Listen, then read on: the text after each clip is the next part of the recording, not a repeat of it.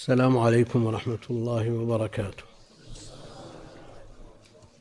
الحمد لله رب العالمين صلى الله وسلم وبارك على عبده ورسوله نبينا محمد وعلى آله وأصحابه أجمعين.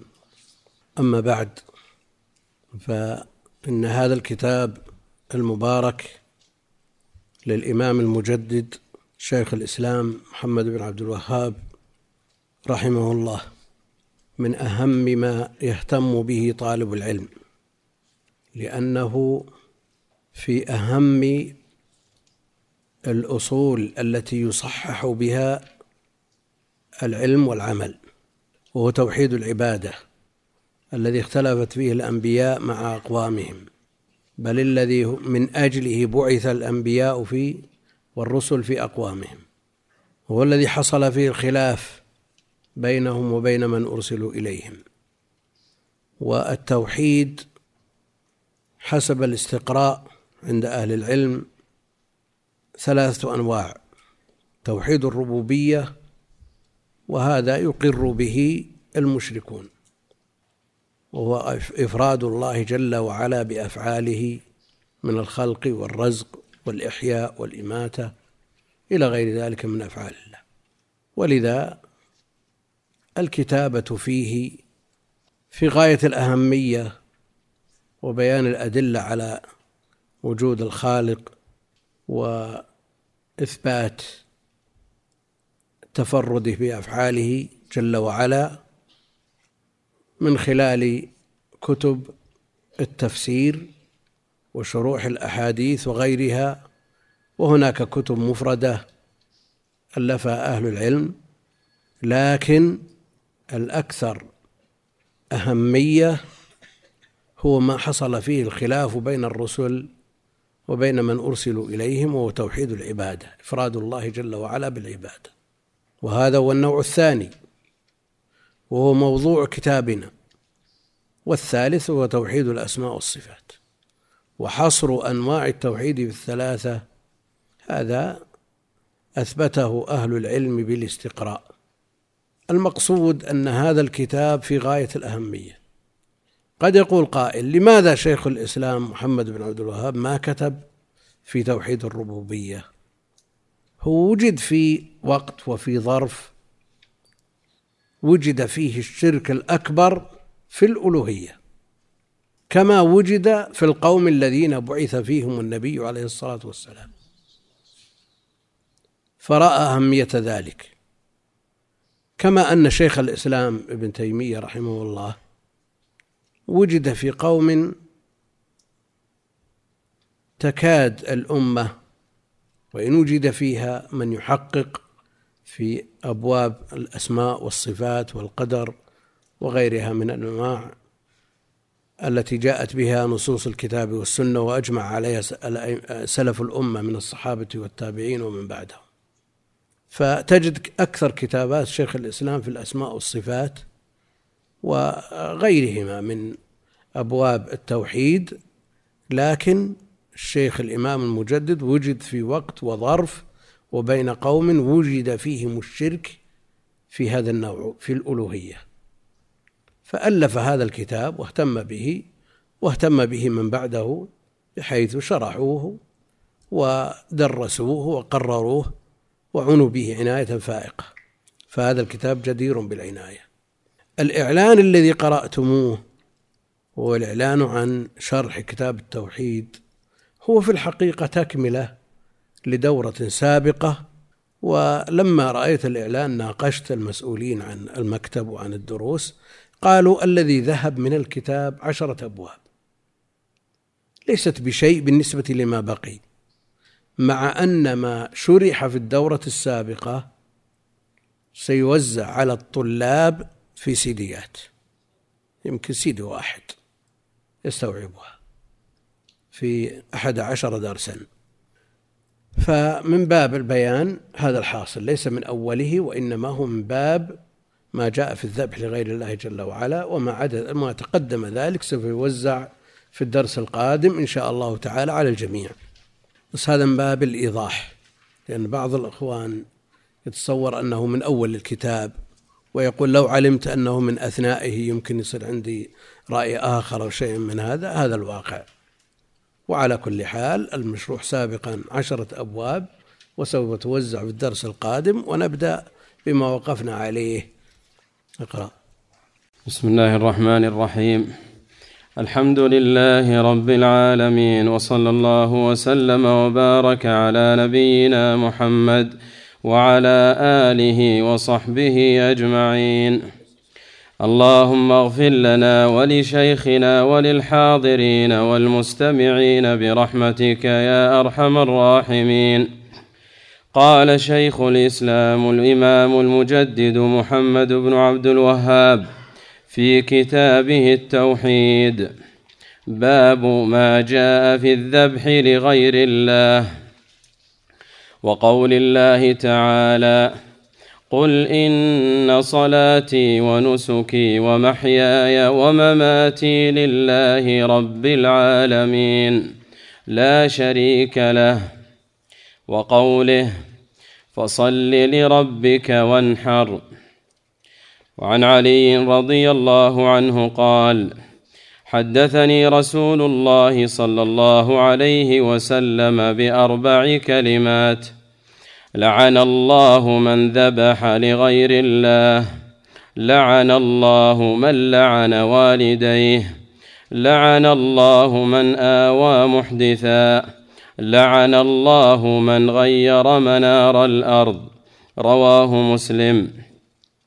وعن طارق بن شهاب أن رسول الله صلى الله عليه وسلم قال دخل الجنة رجل في ذباب ودخل النار رجل في ذباب. قالوا وكيف ذلك يا رسول الله؟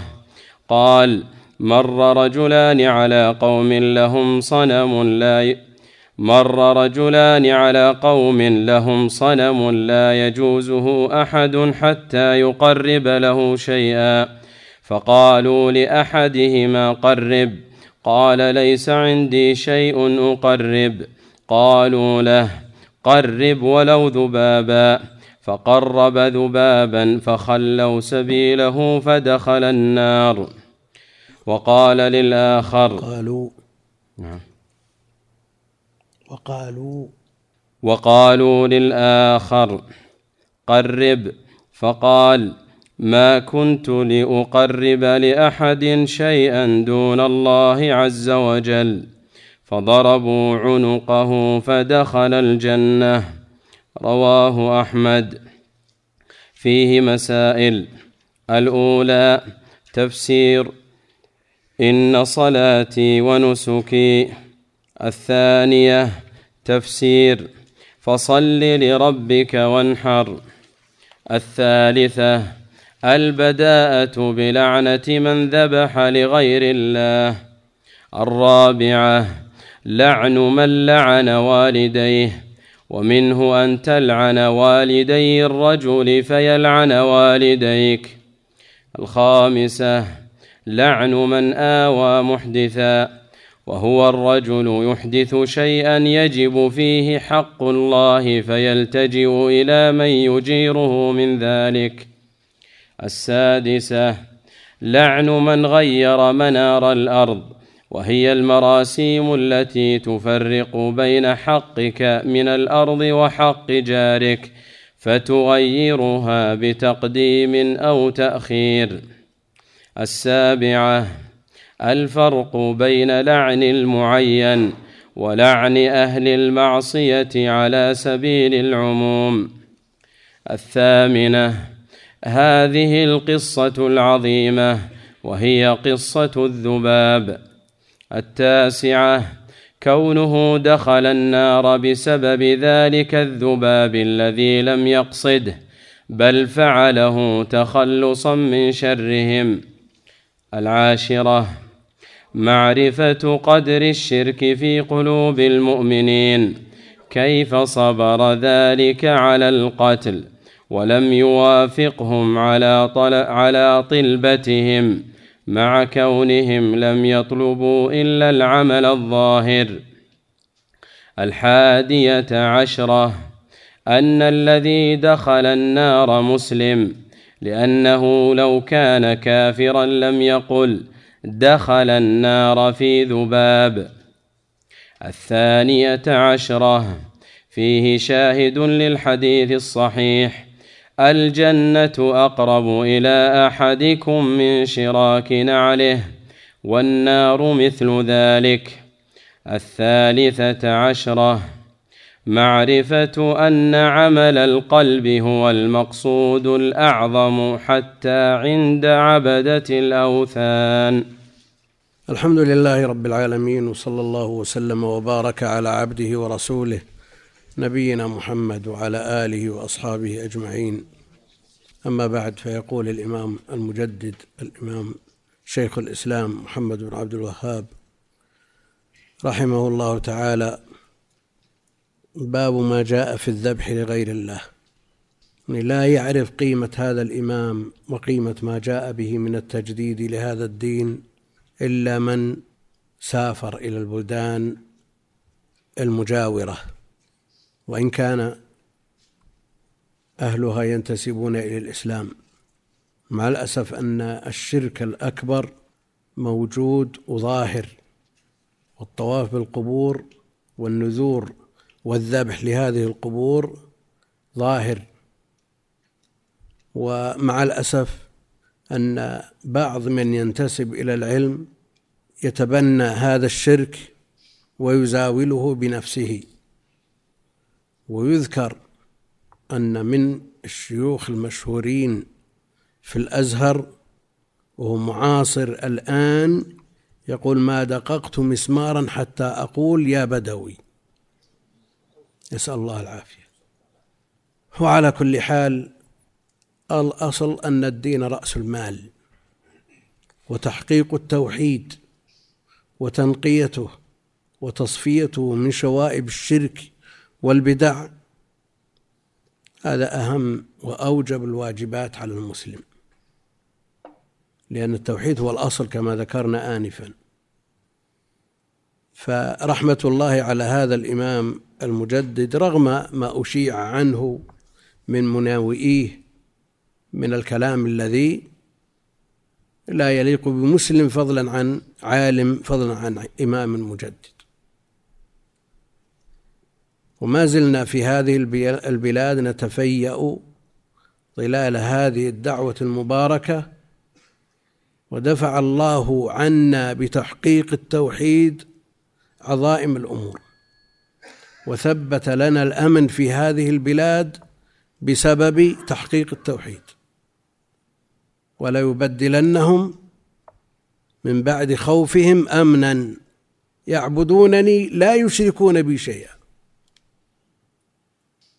يعني من من أعظم الأسباب التي تثبت الأمن تحقيق التوحيد وتصفيته وتخليصه وغير ذلك مما مر في الأبواب السابقة وسوف تسمعون ما فاتكم منه في السيديات اللي توزع عليكم بعد غد إن شاء الله تعالى. يقول رحمه الله تعالى باب ما جاء في الذبح لغير الله لم يصرح رحمة الله عليه بالحكم. ما قال باب ما جاء باب تحريم الذبح لغير الله ما صرح. مع أن هذا مما يجزم به وأنه من الشرك الأكبر لوضوحه وظهوره. والأمر الثاني أنه قد يفهم منه بعض من يقرأ الكتاب أن هذا يشمل ما ذبح من أجل إكرام الضيف مثلا على اسم الله جل وعلا. قد يقول أنا ما ذبحت هذه الذبيحة لأتصدق بها لله جل وعلا وإنما ذبحتها لإكرام هذا الشخص. فأنا ذبحتها من أجل فلان. لكن أنت ذبحتها على اسم الله إكراما لهذا الشخص امتثالا لقوله عليه الصلاة والسلام من كان يؤمن بالله واليوم الآخر فليكرم ضيفه. مع أنه إذا ذبح لغير الله ولو كان على اسم الله فقال بسم الله وذبح ما يذبح من الإبل أو البقر أو الغنم أو الدجاج أو غيرها مما يجوز أكله تعظيما لشخص. إذا كان القصد بذلك التعظيم لهذا الشخص فإنها حرام ولا تحل بهذا الذبح وبهذه التذكية ولو ذكر عليه اسم الله. فليفرق بين ما يذبح للإكرام وبين ما يذبح للتعظيم للمخلوق.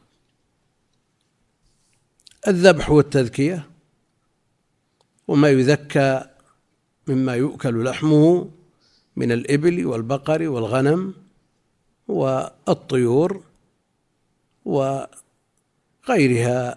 مما جاءت به النصوص.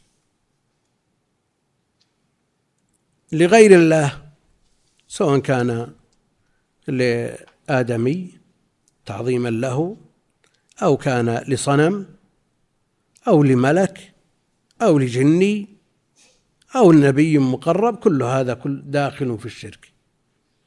وقول الله جل وعلا وهو معطوف على ما التي هي وما بعدها مضاف إليه لأن باب خبر لمبتدأ محذوف تقديره هذا باب ما جاء ما بعدها مضاف إليه.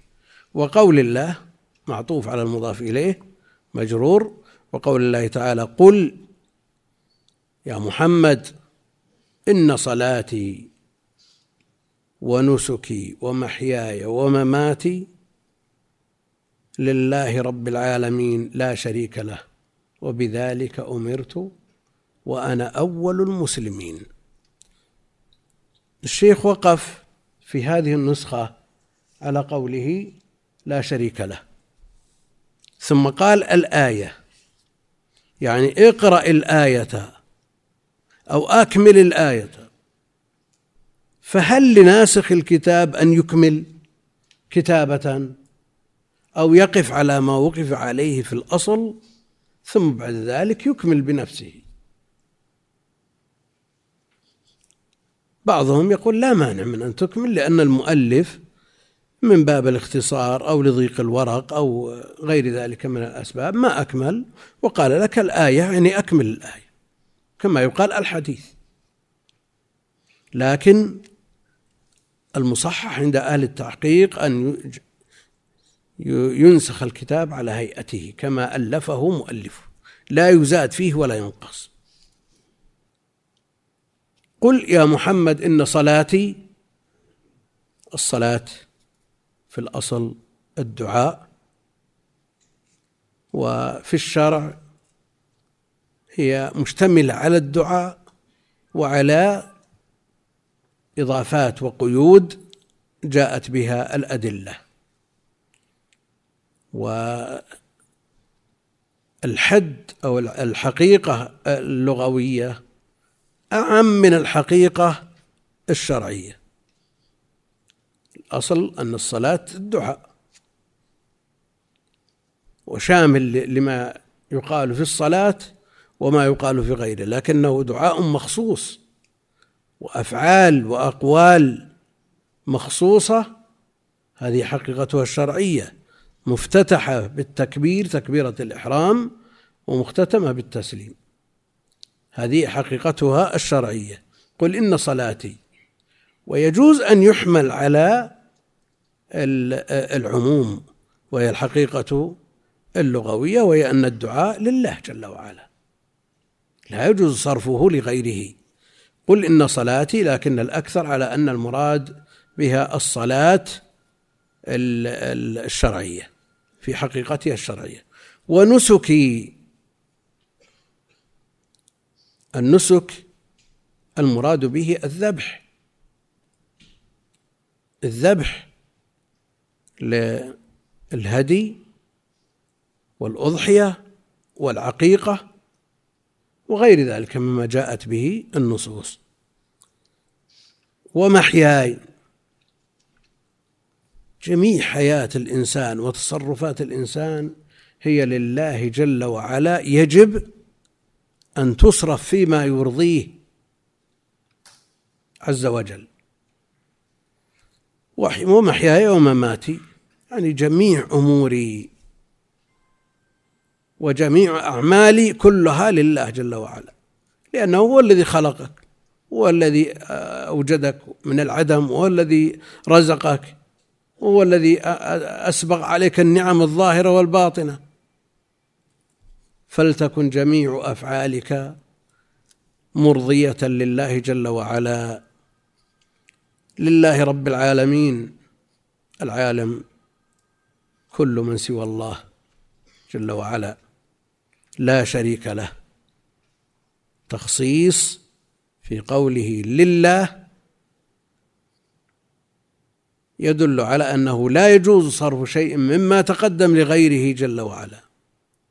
فلا يصلى إلا لله ولا يذبح إلا لله ولا تتصرف التصرفات بالنية إلا لله جل وعلا. والأمور العبادات واضحة إنما الأعمال بالنيات وإنما لكل امرئ ما نوى. وأما أمور العادات فمن أراد الثواب عليها لا بد أن ينوي بها. التقرب إلى الله جل وعلا. لا بد أن يتقرب بها. ينوي التقرب بها لله جل وعلا من أجل أن يثاب. أما إذا فعلها عن الأمور العادية من غير قصد للثواب فلو لم ينوي بها شيئا لكنه حرم. فرق بين من يذهب إلى محلات المحلات التجارية ويشتري ما يحتاجه أهله من طعام أو شراب أو كسوة أو متاع ليعفهم بذلك عن غيره ويغنيهم عن تكفف الناس وسؤالهم يتقرب بذلك إلى الله جل وعلا وما ينفقه على أهله صدقة حتى ما يضعه في في امرأته. إذا قصد بذلك عند الشراء التقرب بذلك إلى الله جل وعلا أثابه الله.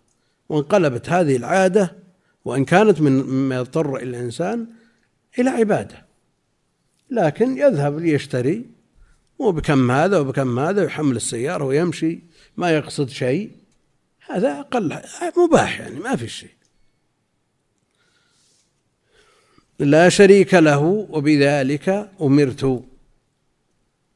أمرت مبني للمجهول والآمر من هو الله جل وعلا. إذا قال الرسول في مثل هذه الآية بأمر الله جل وعلا قل الأمر من الله جل وعلا وبذلك أمرت الآمر هو الله جل وعلا. وحذف الفاعل للعلم به للعلم به. خلق الإنسان ضعيفا. من الخالق؟ هو الله جل وعلا. لكن قد يحذف الفاعل للجهل به. كما يقال سرق المتاع. ما يدرى من السارق. وغير ذلك من الأسباب التي من أجلها يحذف الفاعل. وأنا أول المسلمين يعني من هذه الأمة. وإلا فقد تقدمه أمم فيهم الرسل وفيهم من استجاب لهؤلاء الرسل أسلموا قبله عليه الصلاة والسلام لأنهم وجدوا قبله. فهو أول المسلمين من هذه الأمة. وقوله فصل لربك وانحر. فصل لربك وانحر. الصلاة هنا المراد بها صلاة العيد. ومنهم من يحملها على العموم. جميع الصلوات. صلها لله جل وعلا خالصة لوجهه. وانحر.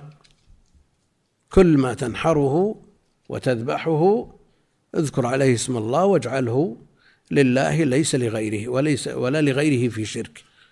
ومنهم من يقول صل لربك صلاة العيد وانحر الأضحية أو الهدي في وقته في يوم العيد. ومعلوم أن صلاة العيد مأمور بها في هذه الآية وفي غيرها. أمرنا أن نخرج العواتق والحيض وذوات الخدور إلى إلى المصلى لصلاة العيد يشهدن الخير ودعوة المسلمين ويعتزل الحيض المصلى. فصلاة العيد مأمور بها والعلماء يختلفون في حكمها فمنهم من يقول يطلق السنية وهذا قول معروف عند جمع من أهل العلم ومنهم من يقول فرض كفاية لا بد أن تؤدى في البلد ولو لم تكن على الأعيان ومنهم من يقول واجبة على الأعيان على كل أحد. وهذا مذهب أبي حنيفة ويرجحه شيخ الإسلام ابن تيمية. وكذلك الأضحية صلي ربك وانحر الجمهور على أنها سنة. وذهب الحنفية إلى وجوبها ويوافقهم شيخ الإسلام رحمه الله تعالى. والشاهد في قوله وانحر وفي الآية الأولى ونسكي على أن المراد به الذبح. وعن علي رضي الله تعالى عنه قال حدثني رسول الله صلى الله عليه وسلم بأربع كلمات. وعن علي رضي الله تعالى عنه أمير المؤمنين قال حدثني رسول الله صلى الله عليه وسلم بأربع كلمات. الكلمات جمع كلمة والأصل في الكلمة المفردة الكلمة الواحدة المفردة. المركبة من حروف لكن تطلق ويراد بها الكلام وكلمة بها كلام قد يؤم يعني قد يقصد. أصدق كلمة قالها شاعر ألا كل ما خلى الله باطل. كلمة التوحيد أشهد أن لا إله إلا الله وهذا مستعمل ولا يزال مستعملا. ألقى فلان كلمة ماذا قال؟ ها؟ كلام. قد يطول. فالكلمة هنا المراد بها الكلام. ولذا جاء في الحديث أربع جمل وليست كلمات مفردة. الأولى من هذه الأربع لعن الله من ذبح لغير الله. وهذا هو الشاهد من الحديث للترجمة. لعن الله من ذبح لغير الله. هذا شرك. إذا كان يتقرب بهذا الذبح لغير الله جل وعلا لا شك أنه هو الشرك الأكبر. و من يقرأ في بعض كتب التاريخ وبعض الرحلات يتفطر قلبه مما يفعل عند القبور.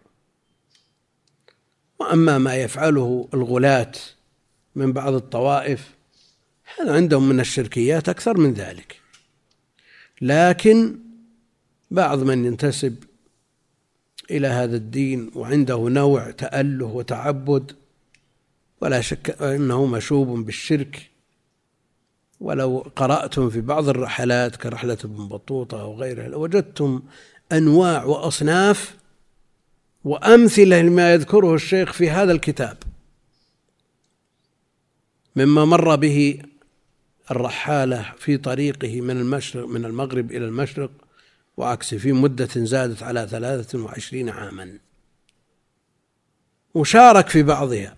نسأل الله العافية. لعن الله من ذبح لغير الله. يعني يتقرب بذلك لغير الله جل وعلا. يذبح لجني يذبح يتقي شره يذبح لصاحب قبر يرجو خيره وبره يتقرب لمخلوق.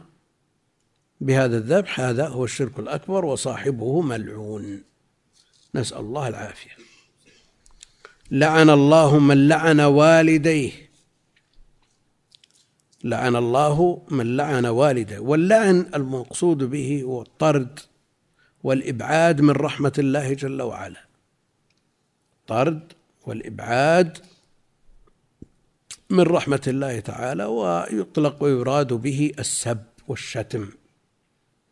ولذا جاء في الحديث لعن الله من شتم والديه. أو من سب والديه. قيل كيف يسب الرجل والديه؟ قال يسب أبا الرجل فيسب أباه ويسب أمه فيسب أمه. يكون سببا في اللعن ما يلعن مباشرة ولا يباشر اللعن لوالديه وإنما يتسبب في ذلك. ولا شك أن التسبب إذا قرب من المباشرة أخذ حكمها مع أنهم يقولون إذا اقترنت المباشرة والسبب فالحكم للمباشرة لأن المباشرة تقضي على أثر التسبب عند الفقهاء. لكن هنا تسبب ولم يباشر فأخذ الحكم. نسأل الله العافية. كيف يسب الرجل أباه؟ قال يسب أبا الرجل فيسب أباه ويسب أمه فيسب أمه. نسأل الله العافية. لعن الله من لعن والديه لعن الله من آوى محدثا. آواه يعني تستر عليه. وأدخله في مكان يأمن فيه من العقوبة المترتبة على حدثه سواء كان محدثا في ابتداع في الدين أو محدث في آه، إيصال الضرر للمسلمين. وقد يحدث في أمر خاص به والمسلم إذا صلى وجلس في مكانه لا تزال الملائكة تصلي عليه وتدعو له. اللهم اغفر له اللهم ارحمه. ما لم يحدث ما لم يحدث. والحدث يشمل. الحدث في الابتداع في الدين ويشمل أيضا نقض الوضوء في الحديث. لكن هنا من أحدث؟ لعن الله من آوى محدثا إما بأن يبتدع في الدين ويؤويه هذا ويبعده عن أنظار من يأخذ حق الله منه ويقيم شرع الله فيه وكذلك من آذى المسلمين وخرج على ولاتهم وتسبب في الإخلال بأمنهم نسأل الله العافية. هذا من يؤويه ويتستر عليه يدخل في الحديث. والمسألة أبعد من ذلك. تارك الصلاة محدث. صح ولا لا؟ محدث. فالذي يؤجره سكنا وهو يعرف أنه لا يصلي. ها؟ آواه لا شك أنه مؤوي لهذا المحدث. من يؤجر المحلات التي تبيع المحرمات؟ من يؤجر البيوت التي تصنع فيها المحرمات؟ كذلك. وهو يعلم بذلك هذا آوى محدثا. فيدخل في عموم الحديث. لعن الله من آوى محدثا. لعن الله من غير منار الأرض. المراسيم التي تميز الحقوق حق فلان من حق فلان. إذا تعدى أحد الجارين إلى هذا المنار وإلى هذه المراسيم فقدمها أو أخرها يدخل في الحديث. وفي الباب من اغتصب أو من ظلم شبرا من أرض طوقه من سبع أراضين. شبر يطوق من سبع أراضين. فكيف بمن يظلم ويغصب المساحات الشاسعة التي قد تصل إلى الكيلوات؟ وهذا المسكين الذي حمل نفسه هذا الحمل العظيم لا يدرى ما مصير. ما مصيره هو اولا وما مصير أمواله وقد لا يموت ما استفاد منها وقد يأتي من يغتصبها منه فيتحمل إثمها ولا يستفيد منها. وفي الغالب أن من يغتصب أنه لا يستفيد من هذه الأموال لأن أعظم فائدة من المال أن تنفق فيما يرضي الله جل وعلا. ولا يتصور يبعد يعني أن يوجد من يغتصب أرض ويغير المراسيم والمنار منار الأرض ثم بعد ذلك تجده يبادر ويسارع إلى المشاريع الخيرية. لا يوفق لذلك. لن يوفق لذلك. ها؟ نعم من حيث القبول لكن حتى من حيث الواقع تجده لا لا تسمح نفسه بأن ينفق. حتى ولو أنفق تجده يراجع نفسه. كيف أنفق وأنا مالي حرام؟ إن الله طيب لا يقبل إلا طيبا. ها؟ ما يعان لن يوفق ولن يعان. في آه اثنان من آه يعني من التجار على مستوى المستوى العالمي يعني.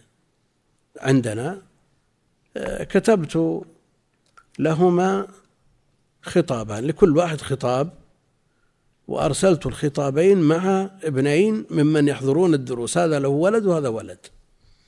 وقلت له لو أعطيتنا مبلغ مبالغ أو مبلغ من المال لإعانة من يريد الزواج من طلاب العلم. وأنا أعرف أن أموالهم مدخولة. يزاولون تجارات فيها شبهات بل فيها بعضهم محرمات فكان الجواب من الاثنين بالحرف. جاء الأول فقال يقول للوالد أنا والله قافل من هذا الباب. وجاء الثاني بنفس الجواب. نسأل الله العافية. يعني اللي يملك عشرة مليارات عشرين مليار يعني يدفع مليون لهؤلاء الشباب الذين ينفع الله بهم إذا كونوا أسرة وأسرة على الخير وأنجبوا أولاد يعبدون الله جل وعلا. لكن ما يعان. لكن خلوا يفتح باب تبرع لأمور أخرى. تجدهم أول من يسارعون. فمثل هؤلاء الذين يغيرون يغتصبون والأراضي وغيرها ويتعدون عليها لا تجد الإعانة من الله جل وعلا في الإنفاق في أبواب الخير. والله المستعان. فماذا يستفيده الإنسان إذا جرأ على لعنة الله جل وعلا في مهما كسب من الأموال؟ من مسألة ضرورة. تقول ما وجد ما يأكل إلا بهذه الطريقة. لا. عندهم أموال طائلة من جهات متعددة. ومع ذلك يتجاوزون هذا اللعن ولا يلتفتون إليه. نظير ذلك الرشوة التي انتشرت بين الناس وفشت فيهم من أجل حطام الدنيا. يعني لعن الله وإبعاد إبعاده العبد وطرده من رحمته. هل يقاوم شيء من أمور الدنيا؟ الدنيا بحذافيرها. الدنيا بحذافيرها لا تزن عند الله جناح بعوضة. فكيف يجرؤ الإنسان على أن يتحمل لعن سواء كان في تغيير منار الأرض أو لعن والديه أو آه، رشوة أو ربا أو ما أشبه ذلك أو شرب خمر أو ما وغير ذلك مما جاء فيه اللعن يتجاوز ذلك بمثل هذه الأمور التي لا تساوي عند الله شيئا. ركعة الصبح خير من الدنيا وما فيها. يعني الدنيا بما فيها من مليارات لا تعادل ركعة الصبح التي يمكن أن تؤدى بدقيقتين لأن من صفتهما التخفيف الشديد. فالدنيا كلها لا تزن. لكن من يعرف ويتأمل مثل هذه المعاني؟ سعيد بن جبير عنده بنت طالبة علم وعابدة خطبها ابن الخليفة. خطبها الخليفة لولده. فجاء الوسيط فقال يا سعيد جاءتك الدنيا بحذافيرها. قال كيف؟ قال ابن الخليفة يطلب ابنتك. قال يا فلان إذا كانت الدنيا لا تزن عند الله جناح بعوضة فماذا ترى أن يقص لي الخليفة من هذا الجناح؟ فزوجها طالب من طلابه فقير جدا لا يجد ما يأكل. هؤلاء الذين يعرفون قدر الدنيا والله المستعان. اللعن لهؤلاء لعن إجمالي على العموم ولذا جاء بصيغة العموم لعن الله من؟ هذه صيغة عموم. واللعن لعن الجنس جاءت به نصوص كثيرة لكن لعن الجنس لا يقت... لا يستلزم لعن الأفراد. يعني تجد واحد غير منارة تقول لعنك الله تجد آه، متبرجة ولا واشمة ولا مستوى تقول عليك لعنة الله أو لعن الله كذا من فعل كذا من فعل كذا. لعن الله السارق لعن شارب الخمر لكن ما يلعن على سبيل التخصيص. يعني يلعن على سبيل العموم كما جاءت بذلك النصوص لكن التخصيص لا ينعن. وإن قال بعض أهل العلم أن هذا داخل في العموم فرد من أفراده فيجوز لعنه لأنه استحق اللعن بما فعل. ولكن الجمهور يقولون أن اللعن اللعن الإجمالي على العموم لا يقتضي لعن الأفراد. والإمام أحمد كما ذكر القاضي أبو ابن أبي يعلى في الأحكام السلطانية ذم يزيد بن معاوية. ذمه ذما شديدا فقال له ابنه ألا تلعنه؟ قال هل عهدت أباك لعانا؟ ليس المؤمن باللعان ولا بالطعان ولا بالفاحش البذي يعني إن لعن على العموم من فعل كذا ألا لعنة الله على الظالمين ألا لعنة الله على من غير من الأرض إلى آخر. هذا جاءت به النصوص ولا شيء فيه. هذا ما في إشكال لكن الكلام لما جيء بالشارب وجلد وقيم عليه الحد سبه بعضهم قال لا تكن عونا للشيطان على أخيك. والله المستعان. نعم. يعني هذان سبب للعن ما هو بلعن. تقول الملاعن الثلاثة. نعم هذا سبب للعن لأنه إذا آه، قضى حاجته في طريق الناس أو في ظلهم أو في ما يحتاجون إليه هو تسبب على نفسه بأن يلعن. لعن الله من فعل هذا. والعارف عينه لا يلعنه بشخصه. ها؟ ما يلعن بشخصه.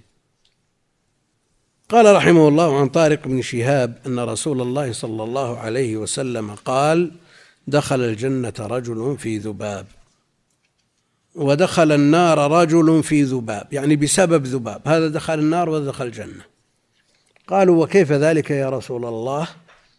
والمؤلف رحمة الله عليه ساقه على أنه مرفوع إلى النبي صلى الله عليه وسلم مع أنه في المصادر لا لم يوقف عليه مرفوعا. ابن القيم قال مرفوعا ورفعه إلى النبي عليه الصلاة والسلام فكأن الإمام قلده في ذلك. فهو موقوف. لكن هل نقول أن طارق بن شهاب يمكن أن يكون تلقاه من أهل الكتاب؟ أو يكون تلقاه كما جاء في بعض الطرق عن سلمان وهو أيضا من أهل الكتاب في الأصل لكن يبقى أن فيه أمور غيبية كونه دخل النار. يعني مما لا يدرك بالرأي. مما لا يدرك بالرأي فحكمه حكم الرفع عند أهل العلم. قالوا وكيف ذلك يا رسول الله؟ قال مر رجلان على قوم لهم صنم. مر رجلان على قوم لهم صنم لا يجوزه يعني لا يمر به ويجاوزه أحد حتى يقرب له شيئا حتى يقرب له شيئا فقالوا لأحدهما قرب. قربان يعني اذبح. فقال ليس عندي شيء أقربه. ما عندي شيء. لا عندي لا إبل ولا بقر ولا غنم ولا دجاج ولا بط ولا شيء ما عندي شيء. قالوا قرب ولو ذبابا يعني ولو كان المقرب ذبابا. فذباب خبر كان المحذوف مع اسمها. قرب ولو ذبابا فقرب ذبابا. فخلوا سبيله فدخل النار. وخاف على نفسه فهو في الحقيقة مكره. في الحقيقة مكره. لكن لفظ فقرب ظاهره الاستجابة ظاهره الاستجابة لقولهم قرب. يعني تقرب وقدم لهذا الصنم على سبيل القربة فقرب. فكانت فكان فعله استجابة لقولهم قرب. فخلوا سبيله فدخل النار لأنه قرب وقدم لهذا الصنم هذا الذباب على وجه التقرب والقربة. وإلا لو كانت المسألة مسألة إكراه وقلبه مطمئن بالإيمان ما دخل النار. ها؟ الكلام على على على خلاف بين أهل العلم يعني كان هذا من شرع من قبلنا أو هذا خاص بالفعل دون القول. كلام فيه تفصيل لأهل العلم. قالوا قرب ولو ذبابا لكن ليتسق الكلام مع ما جاء في الآية من من أن المكره لا شيء عليه. ليتسق الكلام. يمكن أن يقال أن فقرب امتثل ما أمروه به من التقريب لهذا الذباب على وجه القربه فقدم هذا الذباب تقربا وتقريبا على وجه القربة لهذا الصنم. فلا يعارض الآية. فخلوا سبيله فدخل النار وقالوا للآخر قرب. فقال ما كنت لأقرب لأحد شيئا دون الله عز وجل. فضربوا عنقه فدخل الجنة. رواه أحمد. وهو في كتاب الزهد للإمام أحمد. وعند ابن أبي شيبة وغيرهما مع أنه إذا قيل رواه أحمد فينصرف إلى المسند. نعم.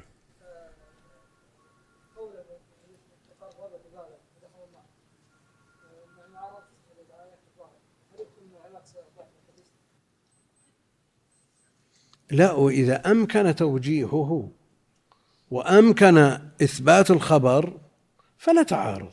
إذا أمكن توجيهه بما يتفق مع الآية وثبت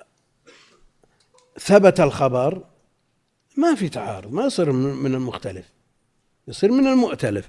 لكن لو ما وجدنا له تخريج وجه يصح لا لا يعارض الآية صار من علامات الضعف. لأن من علامات الضعف أن يعارض الأضعف الأقوى. وهذا منه. ما كنت لأقرب لأحد شيئا من دون الله أو شيئا دون الله عز وجل فضربوا عنقه فدخل الجنة. رواه أحمد. الأفعال لا شك أنها موصلة إلى المرضى إلى مرضاة الله جل وعلا أو غضبه وسخطه.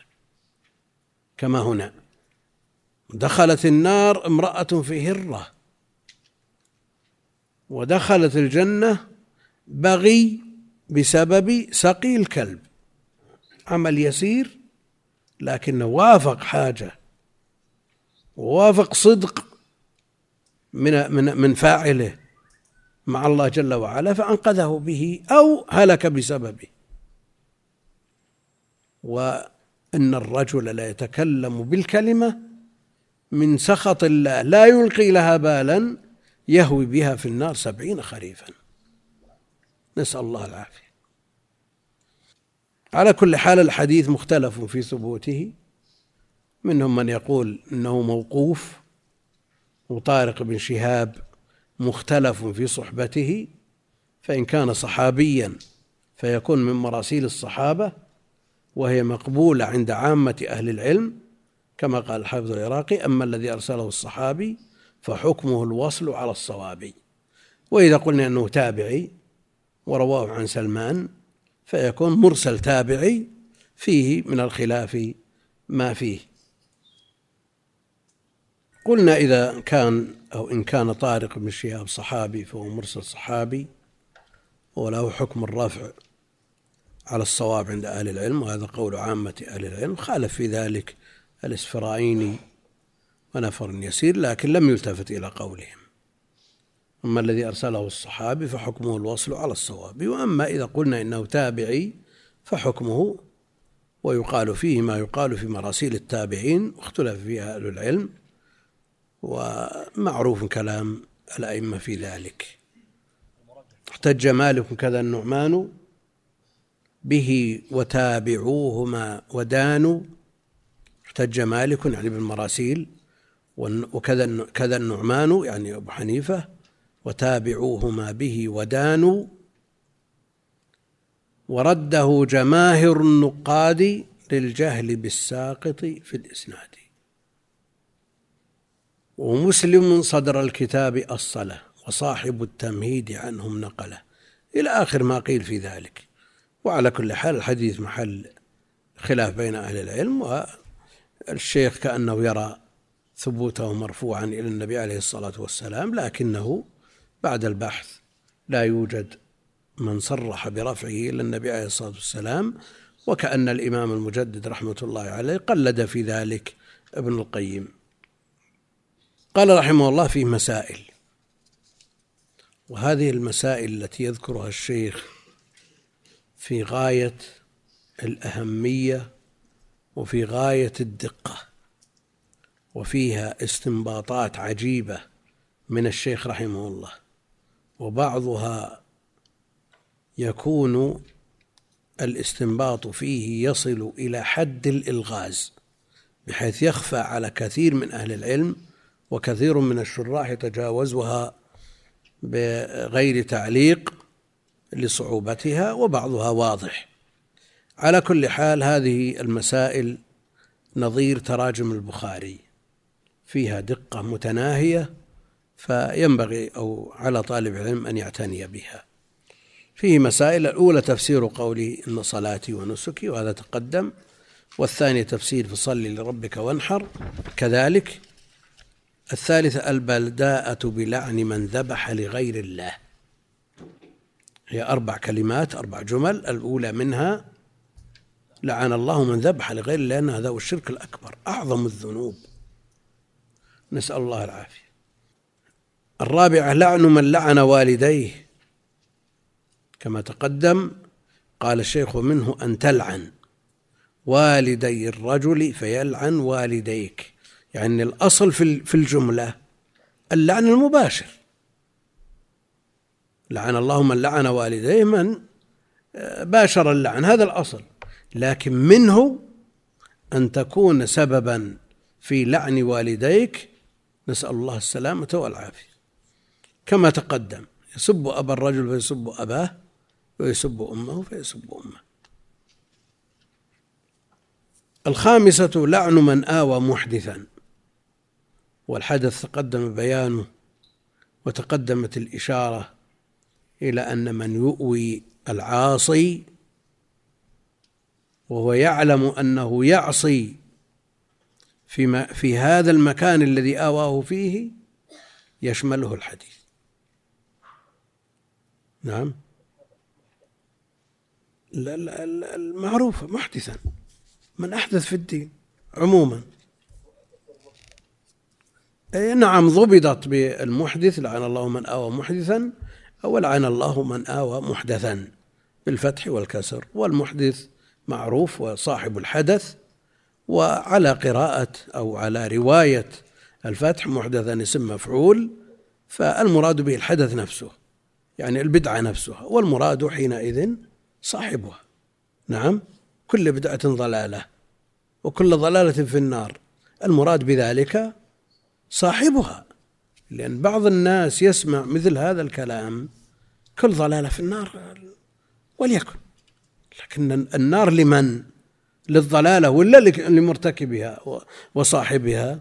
بعض الناس يسمع يقول كل ما كان ما كان أسفل من الكعبين ففي النار يقول بصره. ثوب خليه يصير في النار. لا المراد صاحبه. نعم. محدث ومحدث. المحدث البدعة. كيف؟ كافر من أعظم الكفر من أعظم المحدثات. نسأل الله العافية. لكن إذا كان ذميا أو كان معاهدا أو كان كذا هذا يختلف حكم. معنى أنه تجوز إقامته في بلاد الإسلام. كلام في من لا تجوز إقامته. قلنا أن من يؤوي تارك الصلاة وهو يعلم بذلك ويؤجره على عمد من ذلك أو يؤوي من يصنع آه، الخمور أو يروج المخدرات أو يؤي من من من يفسد في الأرض هذا كله داخل في الحديث. لكن الناس ابتلوا اليوم بأولادهم. ابتلي الناس بأولادهم. عنده ولد أو بنت أو مجموعة من الأولاد يوقظهم للصلاة ولا يصلون. هل نقول اطردهم لأن الرسول عليه الصلاة والسلام يقول لعن الله من آوى محدثا؟ كان العلماء يقولون بذلك. أبد ما يصلي إطرده ما في أعظم من الصلاة. لكن في السابق الأمور ليست مثل ما مثل الوقت الحاضر. تطرده الآن يرجع بعد ساعة وين يروح؟ لكن الآن يتلقفه ألف شيطان إذا طردته استراحات مخدرات أعمال فواحش وجرائم وتخطيط لأمور منكرة وشنيعة. فكونه تحت نظرك وتحت رقابتك مع ال ال الإدمان في دعوته والدعاء له بالهداية ارتكاب أخف الضررين. هذا من باب ارتكاب أخف الضررين.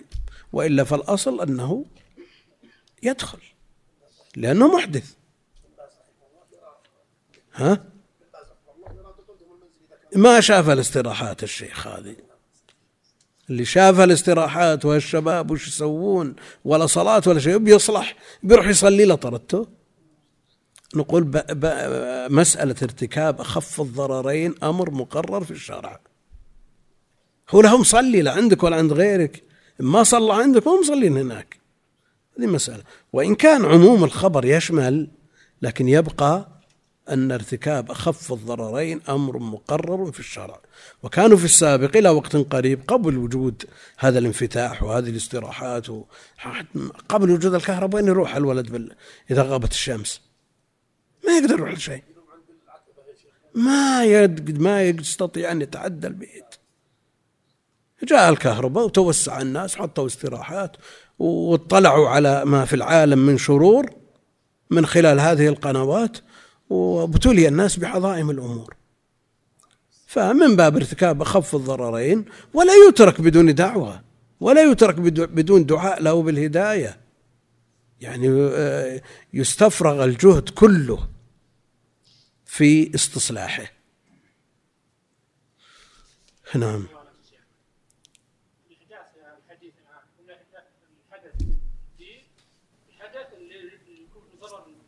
هذا من الدين.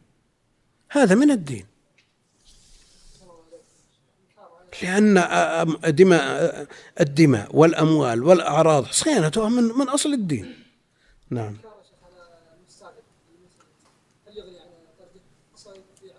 لا يجدد لا يجدد له العقد. نعم.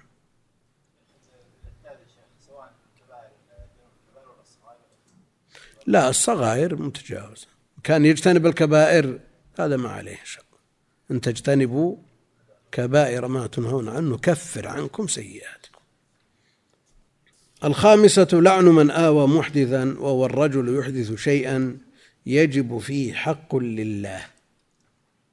وإذا كان حق للعباد محكوم عليه أن يسدد أو آه، آه، ضرب فلان وشجه وطلب للقصاص فآواه وستر عليه قفل عليها الأبواب إلى أن نسيت المسألة.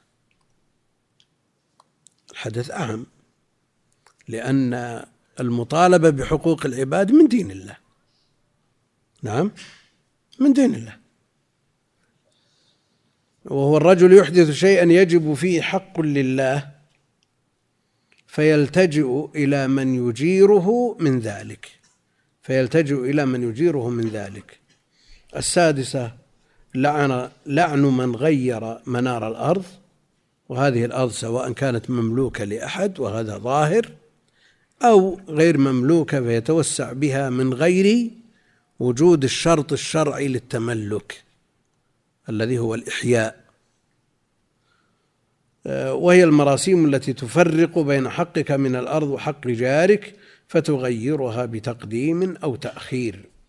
السابعة الفرق بين بين لعن المعين ولعن أهل المعصية على سبيل العموم. المعين الشخص المرتكب لما لعن مرتكبه في الجملة كما في هذا الحديث. وبين ولعن أهل المعصية على سبيل العموم.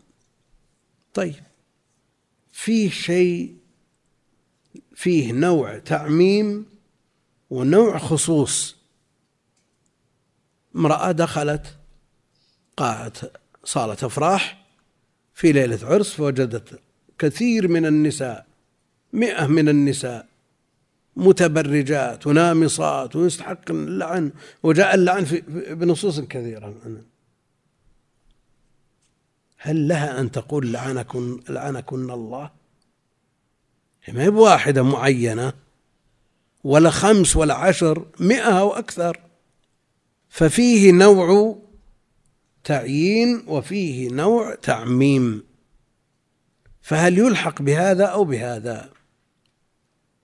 الأولى أن لا تواجههن ولو كان عموم وتخاطبهن باللعن لعنكن. لا تقول كما جاء في الحديث. كما جاء بلفظ الحديث على التعميم. الفرق بين لعن المعين ولعن أهل المعصية على سبيل العموم. الثامنة هذه القصة العظيمة وهي قصة الذباب وكل هذا يدل على أن الشيخ رحمه الله تعالى يرى أنها ثابتة. التاسعة كونه دخل النار بسبب ذلك الذباب الذي لم يقصده بل فعله تخلصا من شره من شرهم. آه، كونه دخل النار بسبب ذلك الذباب الذي لم يقصده بل فعله تخلصا من شرهم يعني كأنه مكره وفعله في الظاهر من أجل التخلص من شرهم ومعنى ذلك أنه لم يصل إلى قلبه ولم يتقرب بذلك. وهذا مشكل بالنسبة لدلالة الآية. لكن من أهل العلم من يفرق بين القول والفعل فالآية تكون بالقول وهذا الحديث يدل على جوا... آه، تحريم الفعل ولو كان مكرها. وما ذكرناه سابقا من أنه قرب يعني تقرب وذبح هذا القربان ولو كان حقيرا كلام على أنه تقرب فيدل على أنه فعله معتقدا له متقربا به إليه. ومنهم من يقول بعض الشراح قال إن هذا في شرع من قبلنا. وأما في شرعنا فيجوز للمكره أن يقول أو يفعل ما أكره عليه إذا كان قلبه مطمئنا بالإيمان.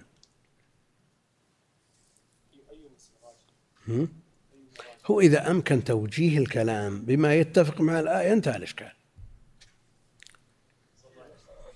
ها؟ وش شيء نعم. هل الأفضل أن يرتكب العزيمة ويصبر ويحتسب؟ كما أمر النبي عليه الصلاة والسلام الصحابة لما أذاهم المشركون وذكر لهم مثال في من سبق أنه ينشر بالمنشار فيقد بالمنشار نصفين ولا ولا يصرفه ذلك عن دينه. هل الأفضل أن يصبر على هذه العزيمة أو يترخص برخصة الله؟ الإمام أحمد صبر واحتسب. ولا شك أن كل قضية وصاحب وكل حال وصاحب الحال ينبغي أن ينظر اليه بمفرده. فمنهم من يؤمر بالصبر وارتكاب العزيمة لأنه لو ترخص لا نال الناس ضرر عظيم بسببه. ونال الدين وأهل الدين ضرر وأضرار بسببه فمثل هذا يصبر ويحتسب. وقد يترتب على صبره ولو أدى ذلك إلى قتلهم مصلحة عظيمة بحيث يثبت الناس ويؤمن أناس آخرون كما في قصة الغلام. هذا الصبر والاحتساب لا شك أنه أفضل قد يتعين. الإمام أحمد لو أجابهم إلى القول بخلق القرآن ومن دونه أجابوا كانت المسألة تقرر إلى يومنا هذا. لكن صبره وثباته رحمه الله ساهم في انجلاء هذه الغمة. وعلى كل حال الرخصة معروفة. بعض الناس لا لا يحتمل وقد لا يثبت للفتنة والمحنة فينحرف عن دين الله. هذا مثل هذا يقول ترخص. وانطق بما طلب منك. لكن أحيانا الإكراه يتبعه نوع موافقة. في قوله جل وعلا ولا تكرهوا فتياتكم على البغاء إن أردنا تحصنا. ومن يكرهن؟ فإن الله من بعد إكراههن غفور رحيم. غفور رحيم لمن؟ للفتيات مكرهات ما ارتكبوا ذنب علشان يقال غفور رحيم. ها؟ لمن أكرههن؟ لمن تاب بعد الإكراه. ها؟ لمن تاب. ولا تكرهوا فتياتكم الفتيات الإماء العبيد اللي تباع وتشرى. والسيد يكره هذا وجد في أول الإسلام. من يكره؟ وابن أبي له فتاة أو فتيات يكرههن على الزنا ويأخذ أجرة. افترض أن زيد من الناس آه، حمله الطمع على أن يكره. الأمة عنده على أن تزني وتأتي له بمهر البغي على ما جاء في الحديث. فإن الله من بعد إكراههن غفور رحيم. لهم لهؤلاء المكرهين أو لهؤلاء المكرهات؟ مكرهات مكرهات ما عليهم شيء. ها؟ الجمهور نعم يقولون غفور رحيم لهن. أبو حيان يقول ما عليهن معصية علشان يكون غفور رحيم. غفور رحيم لهم. كيف تكره على البغاء ويكون غفور رحيم لهم؟ تابوا هؤلاء المكرهات في البداية مكرهات لكن إذا بدأت المزاولة للعملية قد ترتاح وقد تتلذذ بعد هذا الإكراه. ما يحصل تبعا لذلك إذا تحقق الإكراه. نعم؟ الله غفور رحيم يعني إذا تحقق الإكراه ما يحصل تبعا لذلك من أحيانا العملية هذه مشكلة ترى. ولذلك قالوا الرجل لا يمكن أن يكره على الزنا. لا يمكن أن يكره على الزنا. لأنه إذا أكره إذا أكره لم ينتشر. لكن المرأة إذا أكرهت ممكن متصور إكراهها. لكن ما يحصل تبعا لذلك من ارتياح أو شيء من هذا مما جاء تبعا لمسألة الإكراه مما لا تملكه هي أحيانا أمور ما تملك. فإن الله من بعد إكراهن غفور رحيم. نسأل الله العافية. آه، العاشرة معرفة قدر الشرك في قلوب المؤمنين. معرفة قدر الشرك في قلوب المؤمنين. كيف صبر ذلك على القتل ولم يوافقهم على طلبتهم؟ لأنه قتل والآلة موجودة والسيف مسلول. افعل ولا قتلناك؟ لكنه الحرص على التوحيد ومعرفة قدر الشرك وخطره. ما دام الإنسان ما يعرف مثل هذه الأمور قد يستجيب لأدنى سبب. ومن هنا تأتي أهمية مثل هذا الكتاب. رحمة الله على الشيخ. كيف صبر ذلك على القتل ولم يوافقهم على طلبتهم مع كونهم لم يطلبوا إلا العمل الظاهر. لم يطلبوا إلا العمل الظاهر ارتكب العزيمة. فدخل الجنة.